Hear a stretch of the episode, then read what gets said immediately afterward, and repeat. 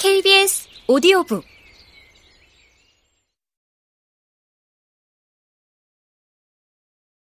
한때 나였던 아이는 훗날 오만한 키를 가진 어른이 되어 살피듯 풍경을 대하지 않았다. 그 아이는 소년기 내내 늘 풍경 속에 들어가 있었다. 그 스스로 풍경의 일부가 되었다.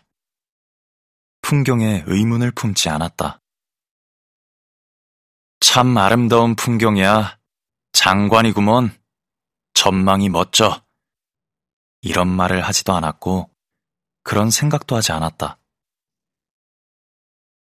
아이가 교회 종탑에 오르거나 20m 남짓의 물풀의 꼭대기에 기어 올랐을 때는 자연스럽게 자신의 어린 눈앞에 펼쳐진 거대한 공간을 감상하고 샅샅이 살필 수 있었다. 하지만 그의 관심사는 언제나 가까이 있는 사물과 존재를 구별하고 시선을 고정하는 것이었다.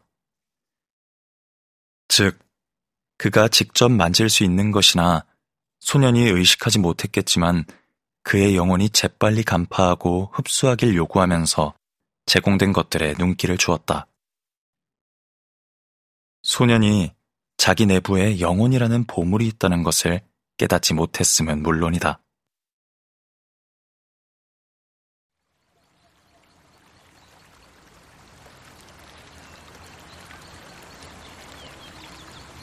구불구불 기어가는 뱀, 밀가끄라기를 이고 가는 개미, 여물통에서 먹이를 먹는 돼지, 굽은 다리 위에서 흔들거리는 두꺼비, 그리고 바위, 거미줄, 쟁기날이 일으켜 놓은 반니랑, 버려진 새둥지, 복숭아 줄기에 붙어 있는 수지의 마른 눈물, 땅에 달라붙은 풀 위에서 빛나던 서리, 혹은 강.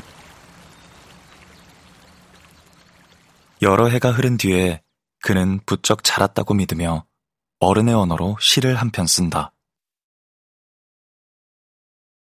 자신이 멱을 감았고 뗏목을 띄웠던 강에 바치는 시였다. 지금은 오염되어 악취를 풍기는 소박한 물줄기를 노래한 것이었다. 그 시를 최초의 시라고 불렀다. 여기 그것을 남겨두고자 한다. 기억의 헝클어진 실타래로부터 어둠으로부터 눈먼 매듭으로부터 한올의 실이 내 앞으로 삐져나오네. 한 가닥을 천천히 풀어보네. 내 손가락 사이에서 부서지지나 않을까 하는 두려움을 안고 실은 길고 녹색이고 청색이고 진흙 냄새가 나네. 살아있는 흙에 따뜻한 부드러움을 간직하고 있다네. 실은 강이라네. 내 두 손 사이로 흐르고 적시네. 펼쳐진 손바닥 사이를 흐르는 모든 물. 문득 물이 내게서 솟아난 것인지 내게로 흐르는 것인지 모르겠네. 계속 잡아당기네. 이제는 기억만이 아니라 강의 몸뚱이도. 내 피부 위에서 배들이 노를 젓네. 내가 곧 배가 되고 배를 뒤덮은 하늘이 되고 두 눈에 빛나는 망막 위에서 조용히 미끄러지는 키 큰 포플러가 되네. 내 피 속에서 물고기들이 헤엄치고 표면과 심연 사이를 오르락 내리락 하네.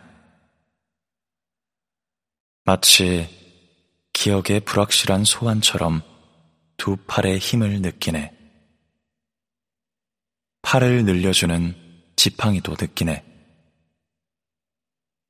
강 깊숙이, 내 깊숙이, 느리지만 꾸준한 맥박처럼 내려가네. 지금 하늘은 더 가깝고 이내 색깔도 바뀌었네.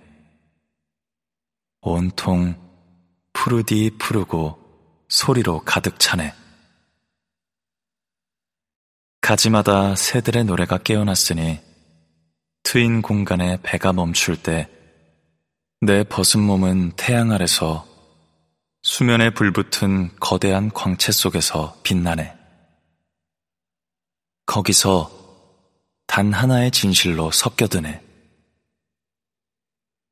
기억 속 혼동되는 추억들과 갑자기 나타나는 미래 얼굴이 이름 모를 새 한 마리가 미지의 장소에서 내려와 배의 거센 이물 위로 입을 담은 채 앉으리라.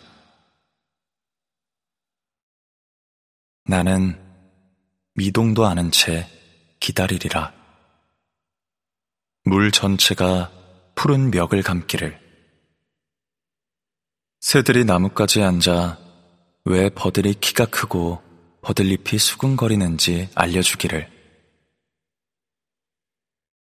그때 인간 세계로 돌아온 배와 강의 몸을 따라 나는 부들의 세로 칼들로 에워싸인 금빛 연못까지 항해하리라.